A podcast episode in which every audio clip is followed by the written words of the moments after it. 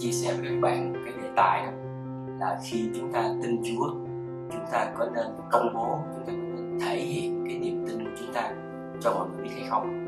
Hay là khi chúng ta tin Chúa thì uh, tôi tin trong lòng là được rồi Chúa biết là được rồi không cần thiết làm cái chuyện màu mè. Thì bây giờ để mà bắt đầu cái đề tài này thì chúng ta cùng nhau đọc kinh thánh. Thì uh, xin mời các bạn mở ra sách uh, tin mừng theo Luca uh, chương 8 từ câu 40 câu 48 tôi xin đọc ở đây. Khi Đức Chúa Giêsu trở về đoàn dân đông đón rước ngài vì mọi người đều trông đợi ngài. Có một viên quản lý nhà hội tên là Jairo đến phủ phục dưới chân Đức Chúa Giêsu và nài xin ngài vào nhà mình. Vì ông có cô con gái duy nhất 12 tuổi đang ấp hối.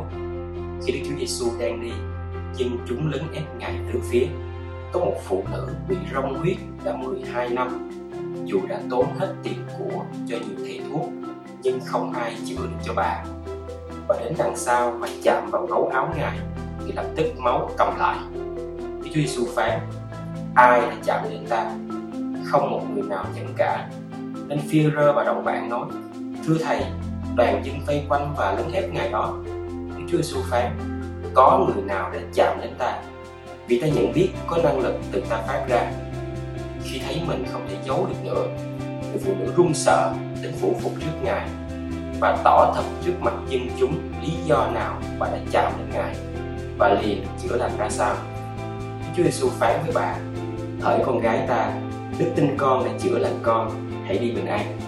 Rồi, chúng ta quay lại với cái bối cảnh của câu chuyện một chút xíu, tức là khi Chúa Giêsu trở về đó, một đoàn dân rất là đông, đón tiếp ngài và có một người quản lý nhà hội tên là Jairo đến phủ phục với Chúa Giêsu và nài xin với Chúa Giêsu đến nhà ông ta. Thì chúng ta hình dung là có một cái đoàn rất là đông người và mọi người đang chèn ép nhau và bắt đầu Chúa Giêsu đang đến cái nhà của anh Jairo này. Bởi vì cái người con gái duy nhất của anh ta đó đã đang ngập hối và gần chết. Thì lẫn trong cái đám đông đó có một cái người phụ nữ nha. Bà ta đã bị rong huyết 12 năm và đã tốn rất là nhiều tiền của cho thầy thuốc nhưng không có thể chữa được cho bà.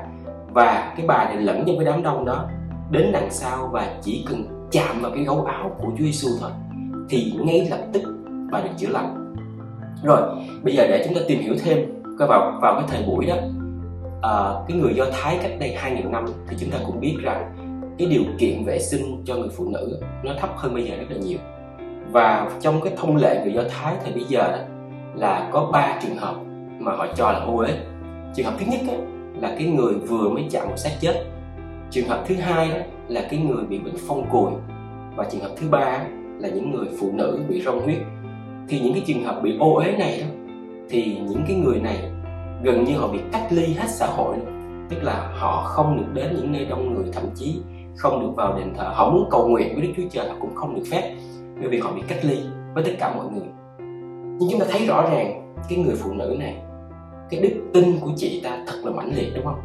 Chị ta đã lẫn vào cái đám đông đó và chị ta không những cái đức tin không mà chị ta còn thể hiện một cái hành động là chị ta cố gắng chị ta chạm vào cái gấu áo của Chúa Giêsu thì làm sao? Ngay lập tức chị ta được chữa lành, ngay lập tức. Nếu chúng ta thấy lại những câu chuyện trong kinh thánh thì có rất là nhiều người bị phong, bị cụt rất là nhiều bệnh tật. Và những cái người này khao khát đợi chờ Chúa Giêsu đến chữa lành thường thường là Chúa Giêsu sẽ hỏi họ và họ sẽ hỏi Chúa Giêsu sau đó Chúa Giêsu sẽ chữa lành cho họ và Chúa Giêsu nói đức tin của ngươi đã chữa lành cho ngươi nhưng chị này chúng ta thấy rõ ràng, cái đức tin của chị rất lớn và đến nỗi là chị thể hiện bằng hành động, chị không cần hỏi Chúa và chị không để Chúa hỏi chị, thì chị đã lẫn vào đám đông và chỉ cần chạm vào gấu áo của Chúa thì ngay lập tức bệnh của chị đã được chữa lành. Chúa Giêsu hỏi rằng, ai đã chạm đến ta? Chúng ta phải hiểu rằng Chúa Giêsu có biết là ai đã chạm đến Chúa Giêsu không? Chắc chắn là biết, đúng không? Nhưng Chúa Giêsu vẫn hỏi là ai đã chạm đến ta? Thì không có một người nào nhận hết, nên phi rơ và đồng bạn của nó là, thầy ơi, bây giờ đoàn dân nó tùm lum, nó đông người quá, nó chen ép thầy, làm sao mà biết ai mà chạm đến thầy được nhưng Chúa Giêsu mới nói rằng, có người nào đã chạm đến ta vì ta nhận biết có năng lực từ ta phát ra và sau đó thì khi thấy mình không thể giấu được nữa, người phụ nữ run sợ đến phủ phục trước ngài và tỏ thật. Trước mặt dân chúng, lý do nào mà bà đã chạm đến ngài và bà đã liền được chữa lành ra sao? Đức Chúa Giêsu phán với bà, hỡi con gái ta, đức tin con đã chữa lành con. Hãy đi bình an. Như vậy, chúng ta thấy rằng Thiên Chúa, Ngài muốn chúng ta công bố cái niềm tin đó ra trước mặt mọi người. Bởi vì xét về cái sự niềm tin và cái sự thể hiện, cái niềm tin đó tôi chắc chắn là không ai qua được cái người phụ nữ này rất là mãnh liệt. Chỉ dù và bà đã đi theo bằng được và chạm đến được cái cái cái cái gấu áo của Chúa thôi Chúa muốn chúng ta phải tuyên xưng cái niềm tin của chúng ta ra. Và chúng ta cũng tìm hiểu ở trong kinh thánh, có rất là nhiều đoạn nói về điều đó. Thứ nhất, trong Roma, chương 10 câu 9 và câu 10 Vậy nếu miệng anh em xưng Đức Chúa Giêsu là Chúa và lòng anh em tin rằng Đức Chúa Trời đã khiến Ngài từ cõi chết sống lại thì anh em sẽ được cứu. Vì ai tin trong lòng thì được xưng công chính, ai tuyên xưng nơi miệng thì được cứu rỗi. Như vậy rằng hai cái khái niệm, hai cái điều này nó phải song song với nhau, tức là trong lòng tin nhưng ngoài miệng phải xưng ra hai cái điều này nó đi chung với nhau các bạn chứ không phải là ừ tôi tin trong lòng là được rồi Chúa biết là được rồi và chúng ta quay lại một chút xíu chính là Chúa Giêsu nói ở trong Matthew ờ, chương 10 câu 32 và câu 33 bởi đó ai xưng ta ra trước mặt thiên hạ thì ta cũng sẽ xưng họ trước mặt cha ta trên trời. Còn ai chối ta trước mặt thiên hạ thì ta cũng sẽ chối họ trước mặt cha ta ở trên trời. Cách đây một vài tuần á, thì tôi có nói chuyện với một người em thì em của tôi mới nhờ tôi cầu nguyện giùm. Cái vấn đề là như vậy tức là em của tôi đó thì ờ, đi làm ở Việt Nam các bạn biết đó, thì những cái đối tác đó, buổi chiều họ hay rủ là đi ờ, đi ăn tối. Nhưng mà thật sự ra cái chuyện ăn tối ở đây có nghĩa là đi nhậu đúng không ạ? Thì đi nhậu xong thường người ta sẽ rủ đi là tăng hai. Mà nói một cách thẳng thắn ra đó có nghĩa là đi hát karaoke ôm.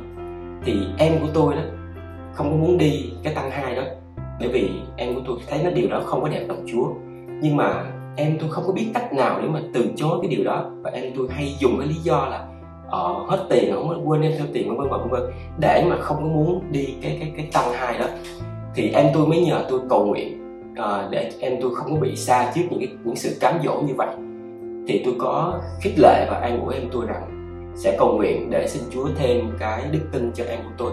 Nhưng cái điều quan trọng ở đây á trước trước khi chúng ta bàn đến cái chuyện là uh, chưa có mạnh dạng công bố cái niềm tin của mình thì cái điều mà rõ ràng thấy nhất là cái lý do khi mà người em của tôi từ chối cái việc đó là nó đã sai sự thật.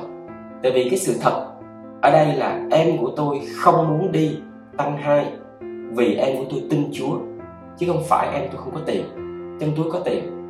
Thì như vậy đó, từ một cái chuyện chúng ta né tránh, một cái lời mời gọi mà chúng ta không muốn, nó sẽ dẫn đến những cái điều, những cái tội lỗi mà chúng ta không ngờ tới được.